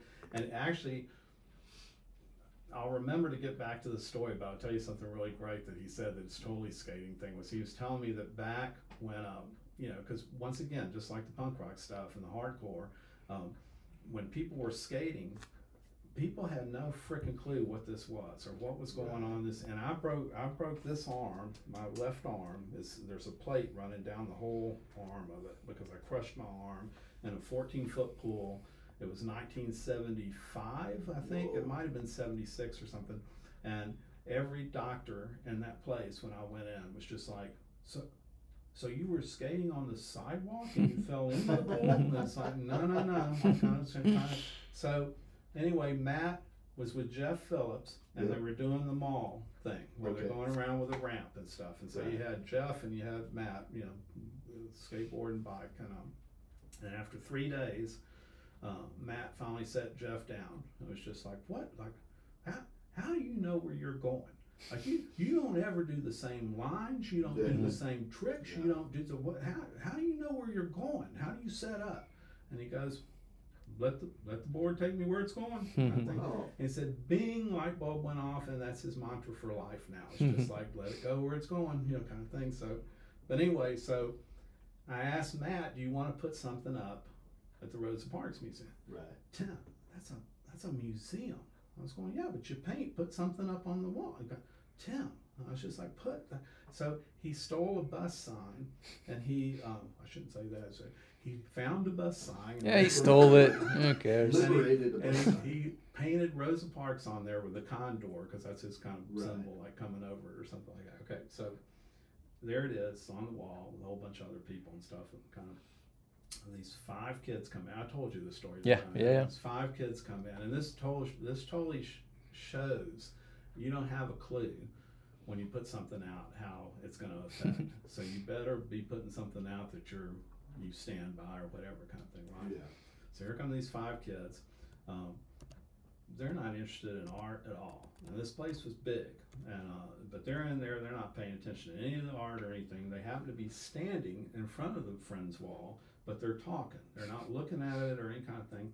And I like, you know, we haven't really gotten into that. There's no reason to, but like, I'm not the kind of person that's going to go up to people and be like, "I'm Tim Kerr." Who the fuck are what? You know. Yeah. So I decided I'm going to walk up, and there was the one kid with the long hair, the Hesher looking kid, and that usually used to be the BMX kid. You know, Right, like, right, of thing. yeah. So walk up, walk up to him, and you know, and I said, um, do, "Do you ride bikes?" And the kid's like, "Yeah." Know, kind of look and said, "Who the fuck's this old guy? And what the hell?" And I said, "Well, do, do you know who Mat Hoffman is?" I was like, "Yeah." You know, like "Fuck- fuck you. You know, kind of thing. Of course I know. Kind of, and uh, I said, well, he did that piece right there. And you see them all turn, and you didn't hear it, but you heard it. You saw the light bulbs going off. You heard them like going, "Ar- art's cool. art's cool. Kind of thing. And they spent the rest of the time going around this whole museum Hmm. and looking at the art and reading and stuff. And the coolest thing about, I mean, that's cool enough, but even cooler was I got to like say to Mat face to face, tell him that story, Hmm. you know, to Yeah. where we both had lumps, and I was just like going, see, see, That was- we- we- you know, Yeah. give him a big hug and all that kind of stuff. So.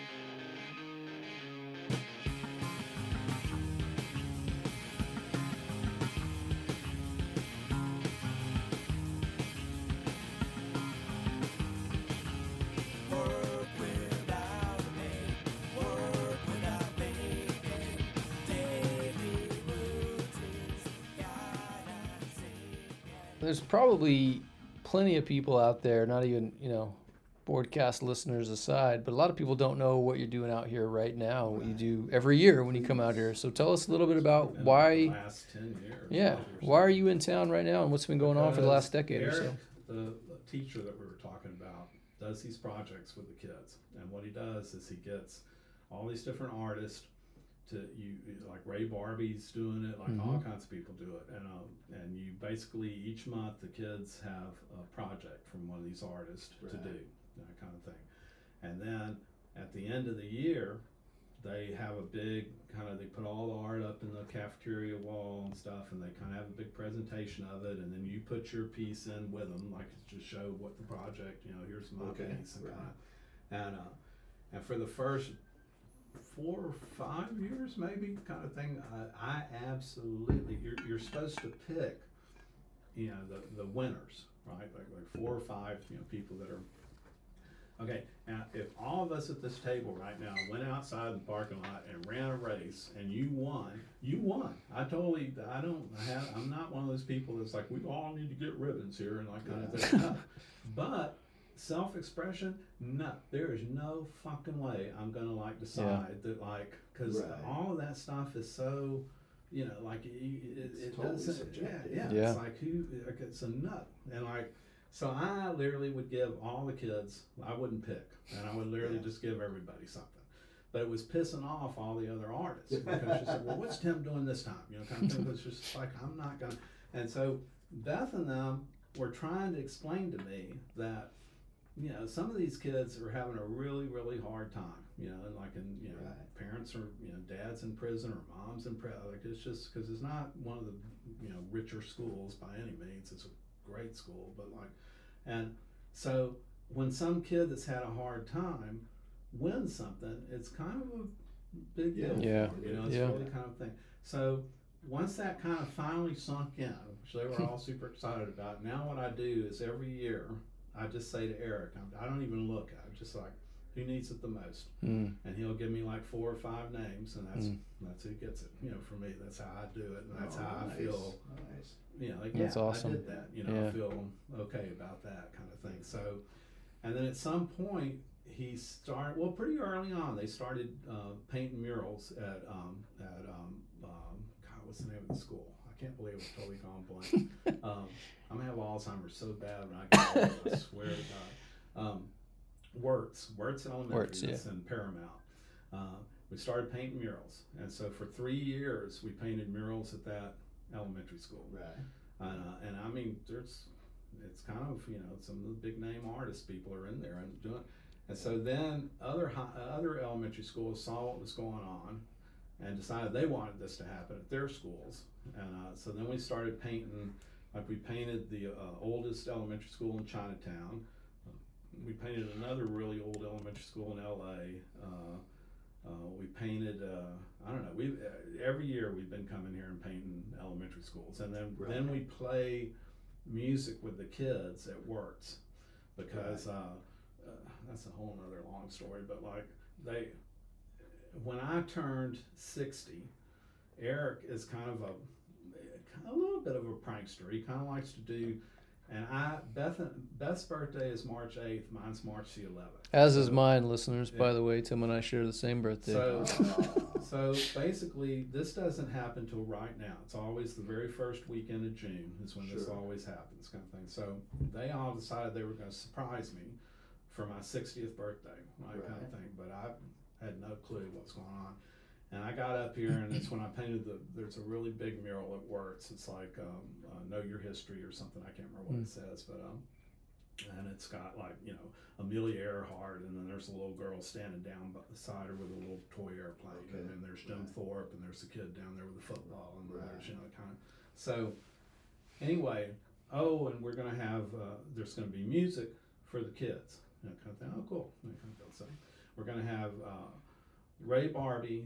No, first it was gonna be uh, um, uh, Salba, Salba, Uh-huh. and uh, um, trying to remember who else was all in Watt, Salba and Watt, and Chuck Treece. We're going to play music for the kids, right? So, yeah, and then Salba, just he something happened where he couldn't do it, so now it's Ray. It's Ray Okay. Going to play. Right. So I figure it's going to be jazz. You know, I figure that's what's going to Yeah, be. yeah. Cool. You know, Ray it's great. So- together, yeah. so here they all come, and I've been there like, you know, since probably the Thursday before, kind of into the weekend and stuff. And, you know, there's kids like coming by going, hey, Tim, kind of thing to me. And I, you know, it's just like, well, that's kind of weird and stuff. And Eric was like, well, they, they all know you. You know, you've been around here now a couple of times, and they all really like you and know you and stuff. So then here comes the day of the when you do the presentation for the kids and you know, Sure. get the awards and all this kind of stuff. And there's a lot, a lot more people kind of showing up than there normally is, you know, which is like, but I figure it's because Watt's here, you know, it's like Sure, of everybody wants to see Watt, and then so uh, more people here kind of, uh, and there's people with cameras and all this kind of stuff, and so they all kind of get ready, and Watt comes up to me and says, "Happy birthday, Tim."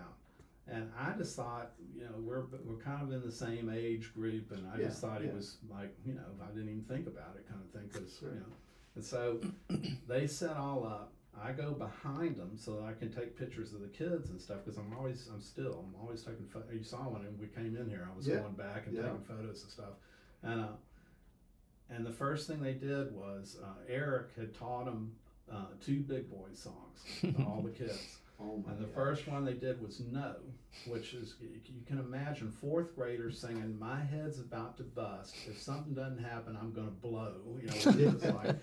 So they go into this thing, and it was so out of context and so. and I thought, holy shit, they're playing Black Flag kind of thing. And I went around to the back because I was waiting for jazz, you know. So I went around to the where all the crowd was, and I was kind of doing this and laughing and stuff. And I still didn't know what it was. I, Oh just thought it was, and literally by the last time they're yelling no like that, it kind of started realize what was going on, kind of thing. And then they went into fun, fun, fun. And then I saw uh, Watt like pointing at me, grinning, and I thought, "Holy shit! Like this is fucking nuts," kind of thing. And so and that's why you know people are like, so he started wanting to do music from then on. You know, Okay. so the next year we did. Um, what did we do? We did Everyday People, Simon Mhm. Family Okay. Stone song, and uh, and then there's this thing that's on Total. The, the last band that I was in that was like loud, crazy band was Total Sound Group Direct Action Committee, and Mike was in that, and Ben and Nick, and and uh, there's this kind of. It- It's kind of like free jazz, but it's kind of more like Pharaoh Sanders free jazz, where there's a groove that's in it, and it kind of starts. It starts real quiet. There's kind of sounds, and then there's like a cue where I'm like clapping, showing, okay, this is a, and then there's some vocal part that happens, and then here we go, and then it goes until it just is like a, a bunch of screaming and yelling and just racket, and then I look over at Watt or whoever's carrying the groove, and here we go back into it, and we go out, right? So we did that with the kids. And, uh, and usually what we do is we do we we're the kids are in the middle and we're all the way around right Okay. so Watt, Fred Armisen, like all these different people came to do this thing, right? Which was really pretty freaking great. And um, and uh, I can't even. We were talking to somebody yesterday about this, we're, because we're doing it again this year on Tuesday, um, and we were trying to explain to them like the the first time that this thing happened, it was such an overwhelming. Like one of the drummers was crying. Hmm. Um, Yeah, to, just you're doing and I something for the right spent, and because of what I was telling you about Lord High Fixers and Mike, I've had that switch switch. So I was going around everybody while this is going on and going, that, this is it. This Mhm. this is why we're doing this. This Mhm. is Right, exactly. this is why you should be doing. You know, this is it kind of thing. And so, um, and it was it was really overwhelming and amazing and just a, a really so.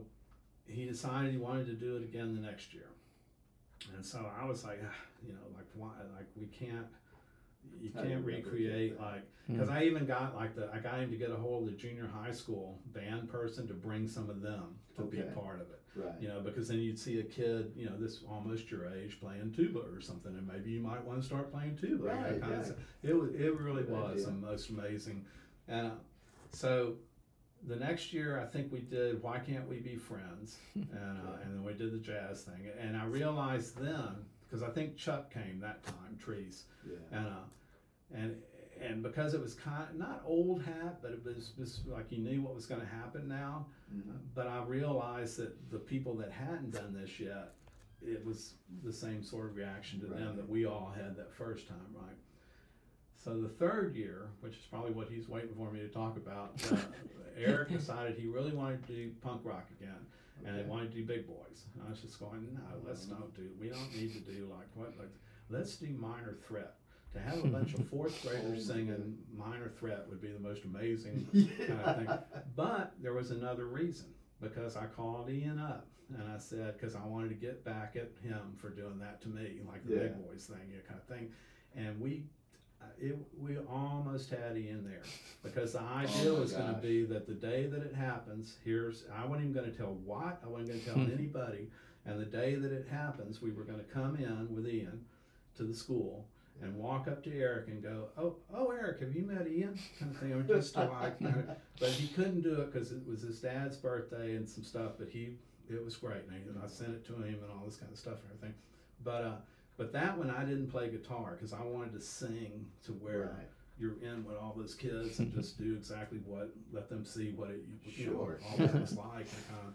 And, uh, and that went viral. I don't know who's like some some big rock guy or I don't know what like put and that thing and it was really funny because it goes back to the the don't you know who I am bullshit kind of stuff because I remember somebody sent me this thing where uh, one of the the comments when this thing went viral was like because I'm in the middle like singing all these kids and this this one thing is saying something like well, Pops looks like he's having a lot of fun. Kind of like that.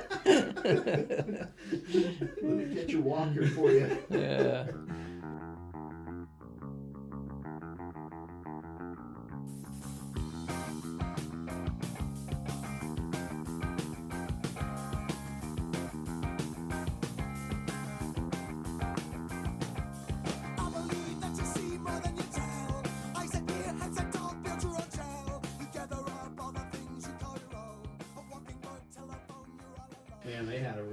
There's a there's a pedestrian bridge that's in Austin, right? Yeah, This is like right, this right. is 2000s when this one happened, and uh, the the friend of Ben that played drums in Total Sound and, and uh, Nick and them were riding bikes on the pedestrian bridge and saw that there were plugs. Mhm. Right? So they basically put out a thing exactly like he's talking about, and basically you got this email and it just said, um, "Be at the pedestrian bridge at midnight." if you're a cop, are you you're going to tell a cop don't come? And that's all it said, right? So she said, what the hell kind of? So we all went, and it's I swear to God, when we drove up, it looked like Fugazi was getting ready to play. all these people are coming from all different directions, and like, and basically what happened was they plugged in. There were three bands, and they did round robin. You know, because nobody knew what was going to happen. You know if Yeah. the cops were going to come or what the hell. Like, Yeah. it was it was really really great. And then now they've had a bunch of them since then. So we were talking earlier about Lord High Fixers, which you've said is probably the most, I don't know if, if important. It's the one that record. affected me the most. I think yeah to yeah I think the word the terms or the words you'd use for me kind of that's really what kind of opened opened you up to things or opened things up to you is you know the Lord High Fixers right like Well, it was all. It, it's almost like that thing where you you're reading a book, and all of a sudden you read that sentence where it's just like, oh, that's how you say that because Mm. it's something you've kind of always felt, but Oh, you never okay, put it into words, or you didn't really think about it, or I don't know why. Now And it so makes sense. Yeah, and so when Lord High Fixer started, and Mike basically came back and started, you know, because we we had thought Mike could have been dead, you Mm. know, like he's passed now, but he's here with us for sure. But uh, but at that point in time, it was like having a really good best friend that you'd ever had, Mm. or family member, or whatever. You get a second chance, you know. So Yeah. you, you've got a second chance now. Here we go, kind of type thing, and it just makes you realize super super corny, but it's just truth. It's a fact. Mhm. It makes you realize that you, uh, you don't know what's going to happen next. It could be the very last time you're sitting wherever you're sitting listening to this. You, it, this could be the last time you're sitting there with your friend or whatever. So you better freaking hug, celebrate people, and just you know this is this is it now. I mean this is it. You know, kind of thing. So One other thing we kind of skipped over was um, obviously another connection with uh, Bad Mutha Goose to skateboarding, right? You guys ended up on, Yeah, we're on the Streets, Streets of Fire think. soundtrack? I, I think we're on something Yeah. else too. I'm not sure. Yeah. but that's because a bunch of us skated in that Yeah. band too. Like Yeah. me and I can't remember who. And there's like eight people in that band. Yeah. So. I think Klaus's old band is on that as well. I think you Oh, guys share a bill on the Streets of. Fire soundtrack. Nice. That one or another one. I think it's Streets of Fire. I feel like we could probably do six or eight oh, yeah. volumes of this, man. We don't we don't- want to gum you up too much or keep you too long. We know you have other priorities today, but you know, you I let us know when we need to wrap it up. So. And you'll keep But if you want to chop it up, you can. Yeah, it'd be great to do it, should, do another people are gonna be sitting volume. Yeah, listening to this. yeah. No, it's been great, man. I mean, we're we're obviously super honored and stoked to have you, but yeah, I think maybe we do a we do a follow up, maybe a follow up after that because we touched on a lot, and I don't feel like we really scratched the surface on a lot of stuff, Well, I mean, man. It's still going. You know, Yeah. That kind of thing. Yeah, so for sure. Can't stress that enough. So. But I mean, geez, uh, last but not least, just thanks for taking the time out of your Yeah, day to come talk to us, man. Yeah. Um, I consider you inspiration to us all. You Oh, know, you. consider you a friend, Yeah. which I'm honored to, to be able to say that. Yeah. Um, I will say this, man, no hyperbole, but a year ago in Austin, you know, we had your board event release. I flew out to Austin and got to spend time with you and Beth. And I got to go skate a ditch with Tim Kerr in Austin, Oh Texas. And I got to tell you, who are you? You know, you don't know who I am. That was, you know, look, man, as far as my life goes, it was one of the coolest moments I've got to experience. So I appreciate it, man. And it was 180 degrees. We didn't get a lot of runs in. But you know, skating a ditch in Texas with Tim is, is pretty damn cool. So um, I appreciate it, man. I thank you for being here and being part of the. Madrid family. And if there's anything you want to plug, feel free. You can find you on Instagram. I know you've got an art show. Up. Around the Sun's getting ready to come out with another record. Up Around the Sun is yeah your current musical project. Um, you're on Instagram. You post a lot of art. Yeah, Move TK. At Move TK. follow. And if you're in the Houston area, you got a last chance to check out your collab show. Yeah. Yeah. Yeah. And that's Who it. knows where it's going to be. So. Follow Tim for more. He'll be keeping everybody up to speed. But thanks, thanks so much again, man. Really appreciate Yeah, you being here. It's been awesome, It's and an we, honor I to be part of Madrid. It's like freaking amazing. Yeah, company, we appreciate it's it. Yeah. thank you, Bo, always, of course. And I, you know, like I say, thank you, Debbie's Donuts, for keeping us, keeping us uh, nourished, uh, fortified. But uh, let's do another episode, man. Even if it has to be over the phone. I, we're super lucky we caught you in town, so we're really stoked. But thanks so much for being here, man. It's been a good one. Thanks, guys. See ya.